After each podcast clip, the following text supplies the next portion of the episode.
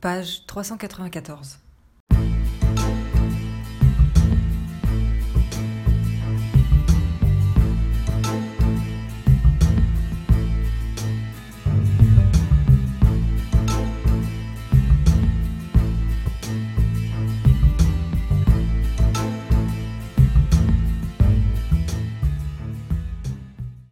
Salut, c'est Adoria.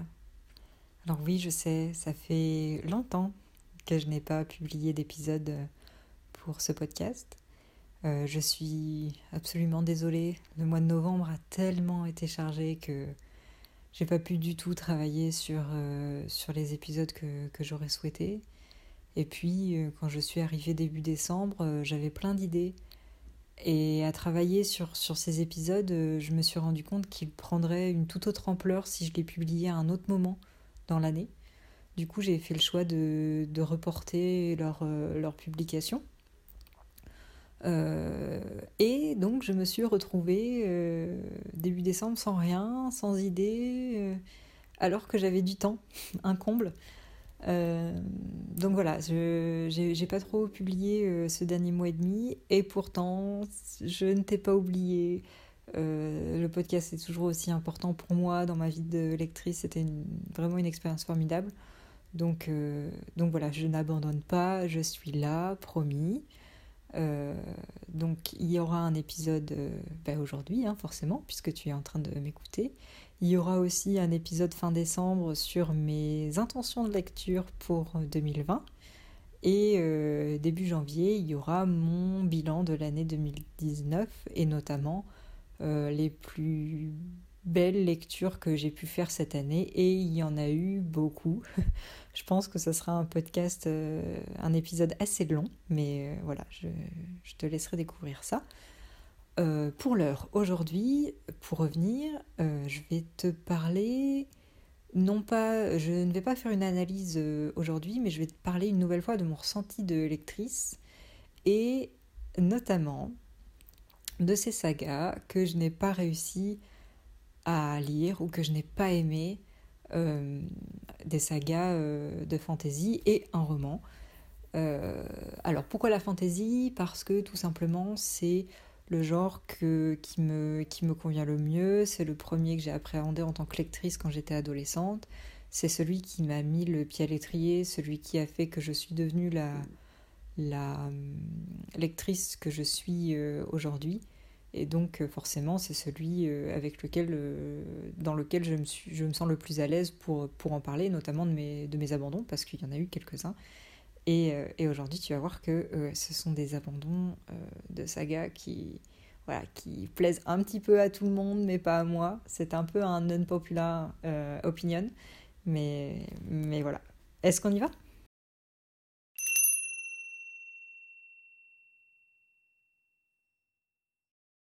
Sur ma liste, euh, il y a un des monuments de la fantaisie dans le sens où tout fan de fantaisie, à un moment donné, a croisé cette saga dans sa vie de lecteur, de lectrice.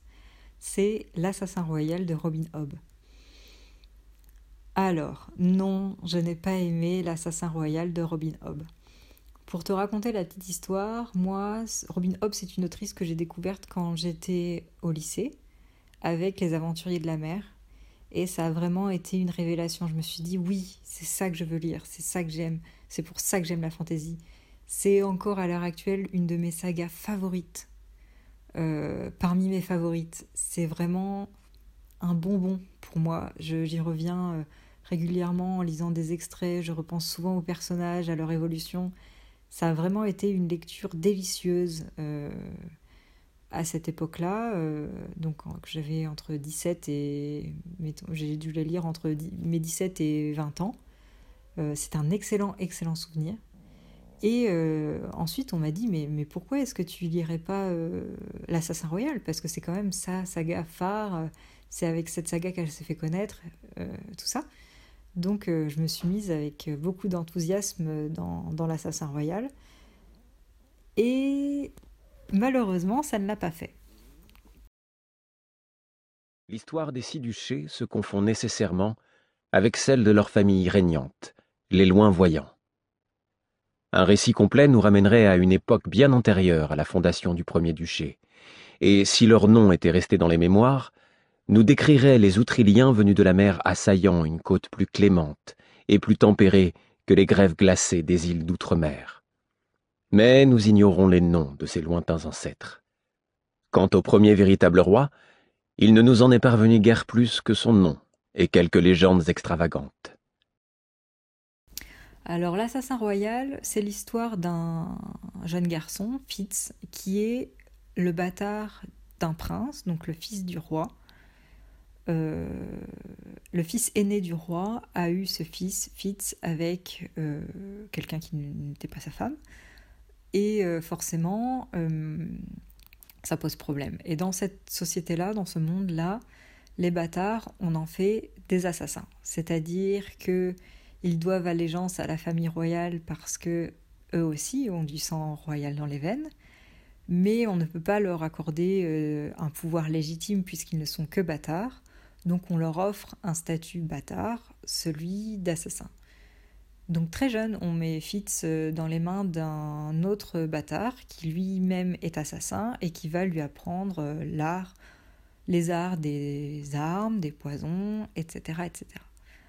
Au cours de l'histoire, il y a un peu de magie qui se lie à tout ça, dans un univers euh, plutôt riche, bien construit, que, j'ai pas, pas mal aimé. Et euh, on suit tout ça à travers des yeux de Fitz qui a à peu près 6 ans, 6 ou 7 ans, je crois, au tout début de l'histoire, jusqu'à ce qu'il devienne adulte et évidemment euh, tout au long de, ses aventures. C'est une saga qui se découpe en trois cycles maintenant, il me semble, euh, donc qui court toujours, mais moi je n'ai lu que le premier cycle, c'est-à-dire les neuf premiers tomes en français, trois premiers tomes dans les éditions euh, anglo-saxonnes. Euh, voilà, j'ai lu ces neuf tomes euh, et j'ai dû lire le dernier il y a à peu près deux ans.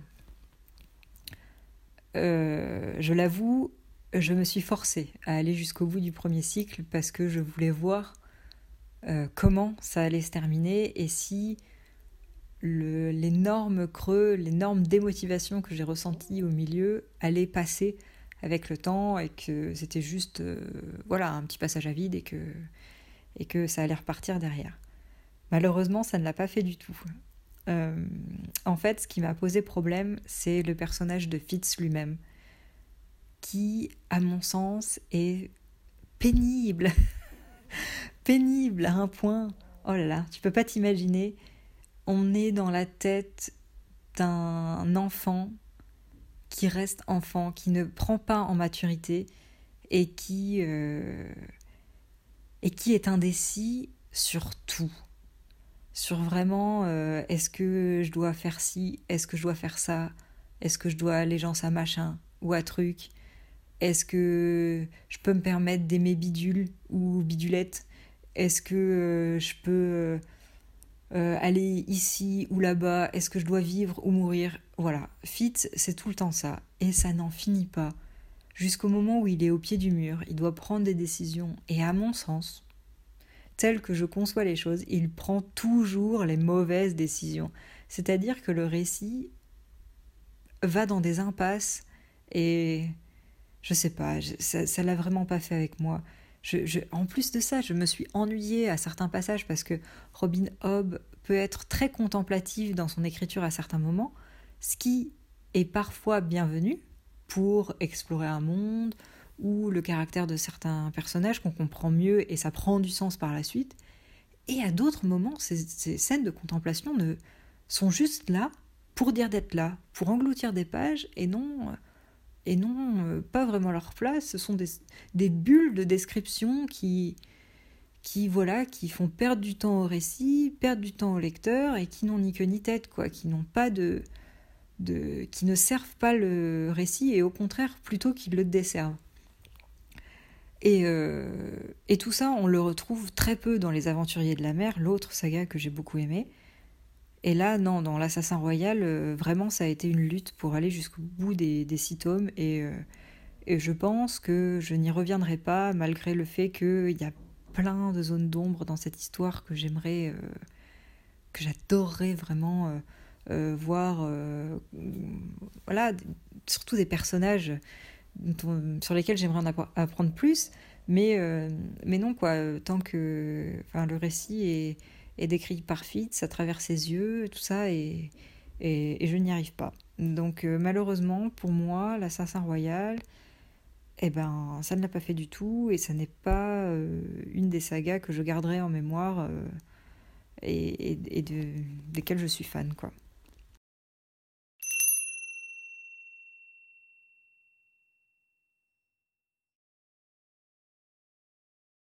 J'aimerais te parler d'une saga qui fait encore énormément parler d'elle, puisque le quatrième et dernier tome vient de tout juste de paraître.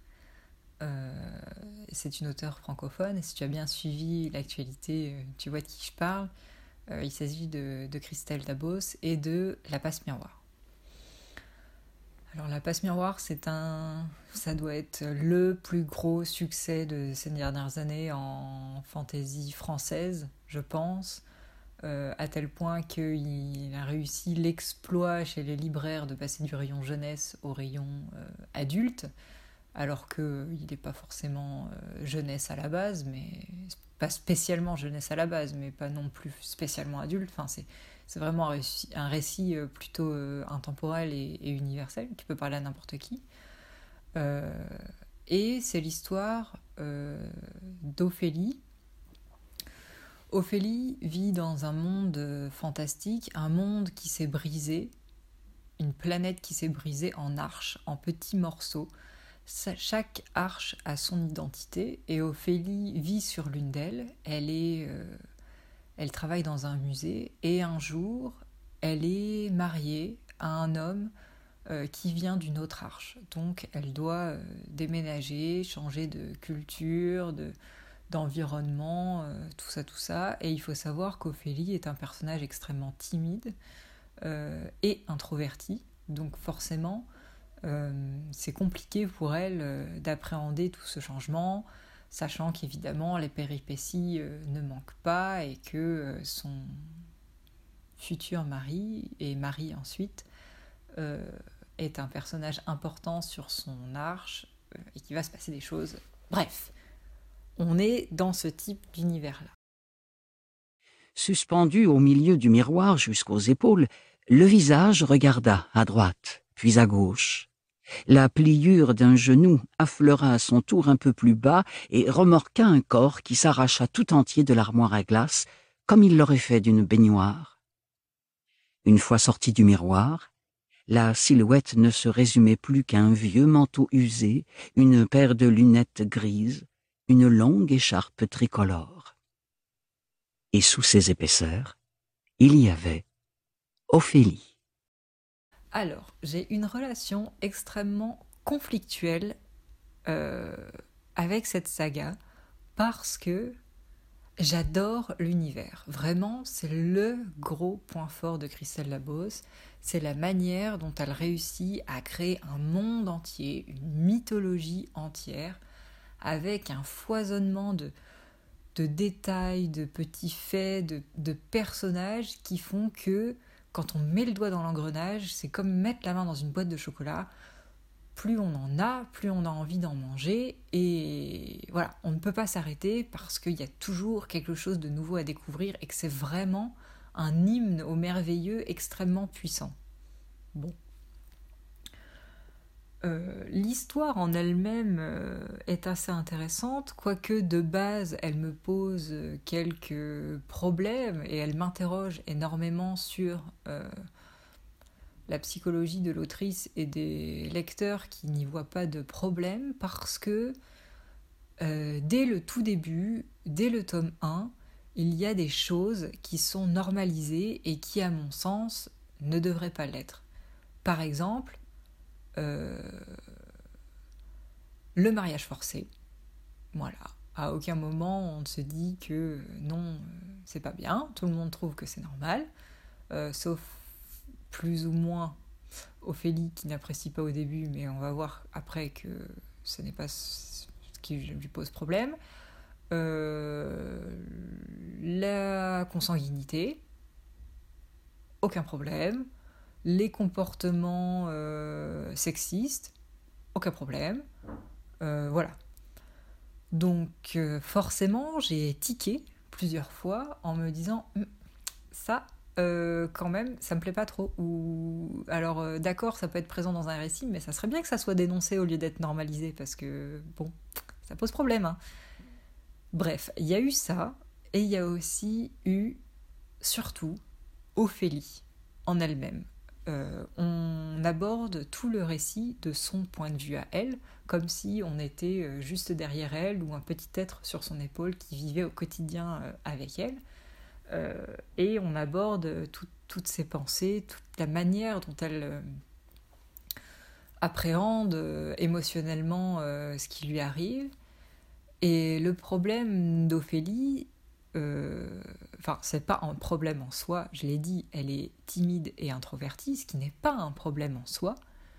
Le problème, c'est que elle est extrêmement passive dans l'histoire, c'est-à-dire que elle ne veut pas quitter son musée, elle ne veut pas quitter sa famille, elle ne veut pas quitter son monde. On la marie de force à un homme de l'extérieur euh, qui l'emmène avec lui dans un voilà chez lui euh, donc dans un environnement qu'elle ne connaît pas du tout Évidemment, ça la stresse et ça la met euh, très mal à l'aise, mais elle ne, fait rien, elle subit la situation. Bon, je peux comprendre que ce soit difficile de s'insurger, de, etc. Mais bon, tout le tome 1, elle est extrêmement passive et elle subit tout, toutes les injures, toutes les maltraitances, euh, toutes les insultes, toutes les situations qui la mettent mal à l'aise, elle subit tout et elle ne dit rien. D'accord. Le tome 2, c'est pareil. Elle subit tout et ça l'énerve au plus haut point. Ça la met en colère. Elle dit qu'elle va le faire quelque chose, qu'elle ne peut plus subir ce genre de situation, qu'elle va se révolter.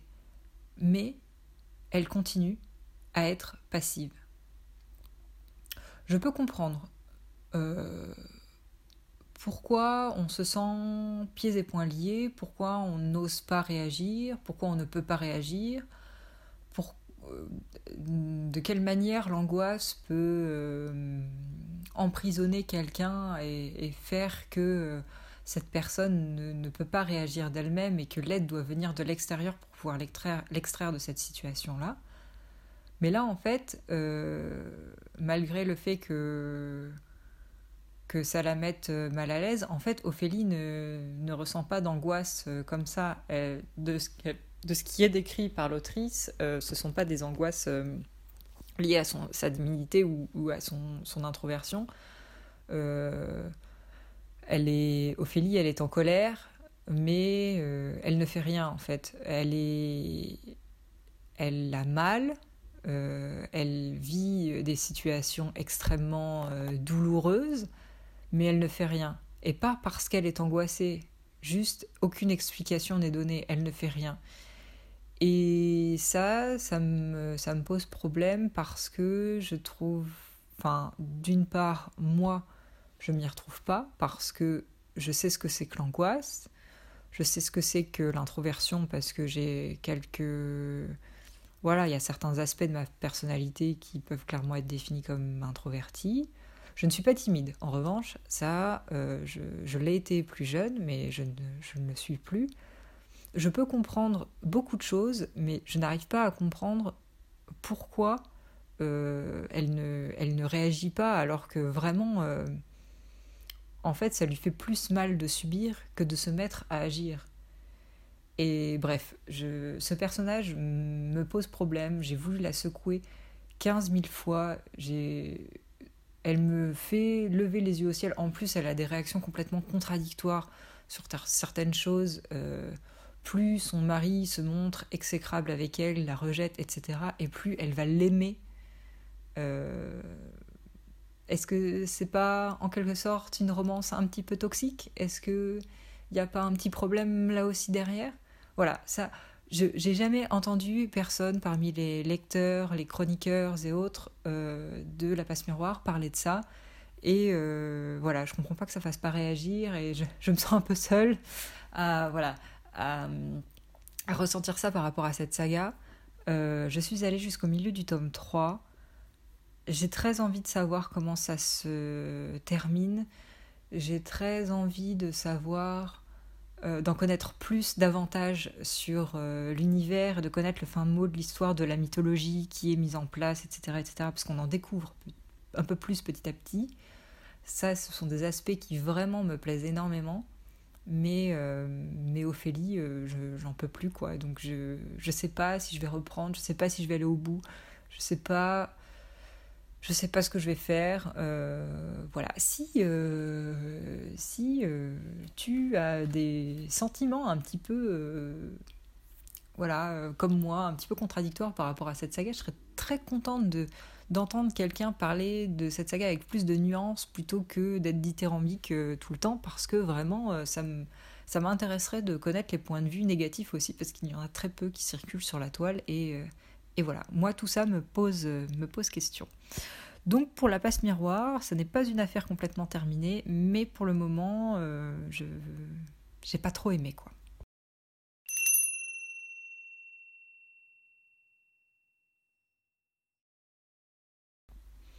Et enfin, la toute dernière saga dont j'aimerais te parler pour cet épisode, euh, c'est un monstre de la littérature fantasy, c'est un monstre de la littérature tout court, c'est un monstre que je n'arrive pas à ingérer et à digérer, c'est Le Seigneur des Anneaux de Tolkien.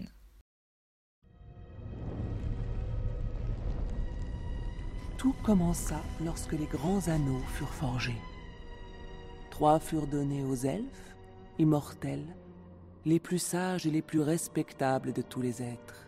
Sept au seigneur nain, grand mineur et sculpteur de la montagne. Et neuf, neuf anneaux furent donnés à la race des hommes, qui par-dessus tout désiraient le pouvoir. Car à travers ces anneaux furent transmises la force et la volonté de gouverner chaque race. Alors, moi aussi, je suis fan. Euh, pour tout te dire, je fais partie vraiment de ces fans qui ont lu 15 000 bouquins sur l'univers, des analyses, qui ont regardé et qui continuent de regarder tous les ans l'adaptation de Peter Jackson. j'adore cette saga, j'adore les personnages, j'adore l'histoire, j'adore l'univers, j'adore tout ce que Tolkien a créé. Je m'émerveille toujours devant le, la complexité du monde qu'il a créé, des langues euh, qu'il a inventées, etc., etc. Mais je n'arrive pas à lire Le Seigneur des Anneaux. Pourquoi? Euh, Eh bien, c'est très simple. Le style de Tolkien, je n'arrive vraiment pas à le lire. Il est trop dans la description, il est trop contemplatif, il fait trop de détours. Euh, j'arrive pas à accrocher, j'arrive pas à m'y faire. C'est trop. Je sais même pas si c'est que c'est trop compliqué, c'est vraiment que ça ne me convient pas en tant que lectrice, c'est pas ce qui me fait palpiter quoi. Et autant il y a des moments de, de fulgurance où je me dis ah c'est trop bien, enfin on avance machin. Autant euh, passer trois pages sur la description d'un arbre et d'une forêt, euh, euh, bah non quoi j'aime les récits enchâssés en plus, mais j'arrive pas à, à m'y faire, c'est trop. J'ai l'impression qu'il a tout voulu mettre dedans, tout, tout, tout, qu'il n'a pas fait le tri et qu'il y aurait des coupes éditoriales à faire dedans parce que. Euh, parce que voilà quoi. J'y arrive pas. Alors j'ai lu le premier livre, donc il y, a, trois tomes et, et six livres. Euh, voilà, trois tomes qui recoupent six livres. J'ai lu le premier livre, donc ce qui correspond du début de l'histoire jusqu'à ce que euh, Frodon arrive à Foncombe, à peu près. Donc c'est clairement le moment où l'histoire euh, commence à décoller et à devenir euh, vraiment intéressante, quoi. Et mais je, ça a été une lutte en fait de, de lire ça. Alors après, après, je n'ai pas testé la nouvelle traduction. Peut-être que c'est ça. Peut-être que je devrais tout reprendre depuis le début et m'attaquer à la nouvelle traduction ou peut-être carrément le lire en anglais. Mais ça, je pense que c'est surestimé mon niveau d'anglais parce que quand même, c'est un niveau assez élevé et j'ai peur de me perdre au bout d'un moment que ce soit trop compliqué. Euh, mais peut-être la nouvelle traduction en français euh, serait la bonne parce que la traduction euh, en l'état, la première, celle à laquelle j'ai eu affaire ado puis adulte, parce que j'ai essayé plusieurs fois hein, de lire Le Seigneur des Anneaux en me disant non mais ça va, là mon, niveau en lecture a augmenté, mon vocabulaire, j'ai plus de vocabulaire, tout ça. Donc, donc voilà. Mais, mais non, en fait, ça ne l'a jamais fait, j'ai jamais réussi. Donc bon, peut-être qu'il faudrait que je réessaie, mais pour le moment, en l'état, Tolkien, euh, ben, le texte en lui-même, c'est pas possible, alors que tout l'univers, je suis vraiment euh, euh, fan, fan, fan absolu du, Seigneur des Anneaux et du, monde qu'il a créé, quoi. Donc là encore, c'est une relation un petit peu conflictuelle avec laquelle j'ai pas tranché, je continue à tergiverser dessus. je sais pas ce qui va en advenir. Dis-moi si toi aussi, tu des livres comme ça euh, avec lesquels tu, tu, te débats depuis des années et qui, euh, qui font que tu n'arrives pas à t'en sortir, que tu les aimes et tu les détestes à la fois et qui. Voilà. Dis-moi si, si, tu ressens ça. Donc euh, voilà, c'était le dernier ouvrage dont je voulais te parler pour cet épisode spécial fantasy. Je ferai peut-être d'autres éditions sur d'autres, d'autres genres. Quoique la fantasy, encore une fois, c'est vraiment celui, le genre que je connais le mieux et celui qui, qui me parle le plus. Euh, je sais pas si euh, ça t'aura plu d'avoir mon ressenti comme ça, euh, vraiment euh, hyper nuancé, voire parfois hyper négatif sur des œuvres littéraires. voilà, dis-moi ce que t'en as pensé, si ça t'a intéressé, si tu as déjà vécu ce genre de situation, je serais très curieuse de savoir. Et on se retrouve bientôt euh, pas dans un mois et demi, promis, mais euh, bientôt pour un nouvel épisode. Je te souhaite une très bonne soirée.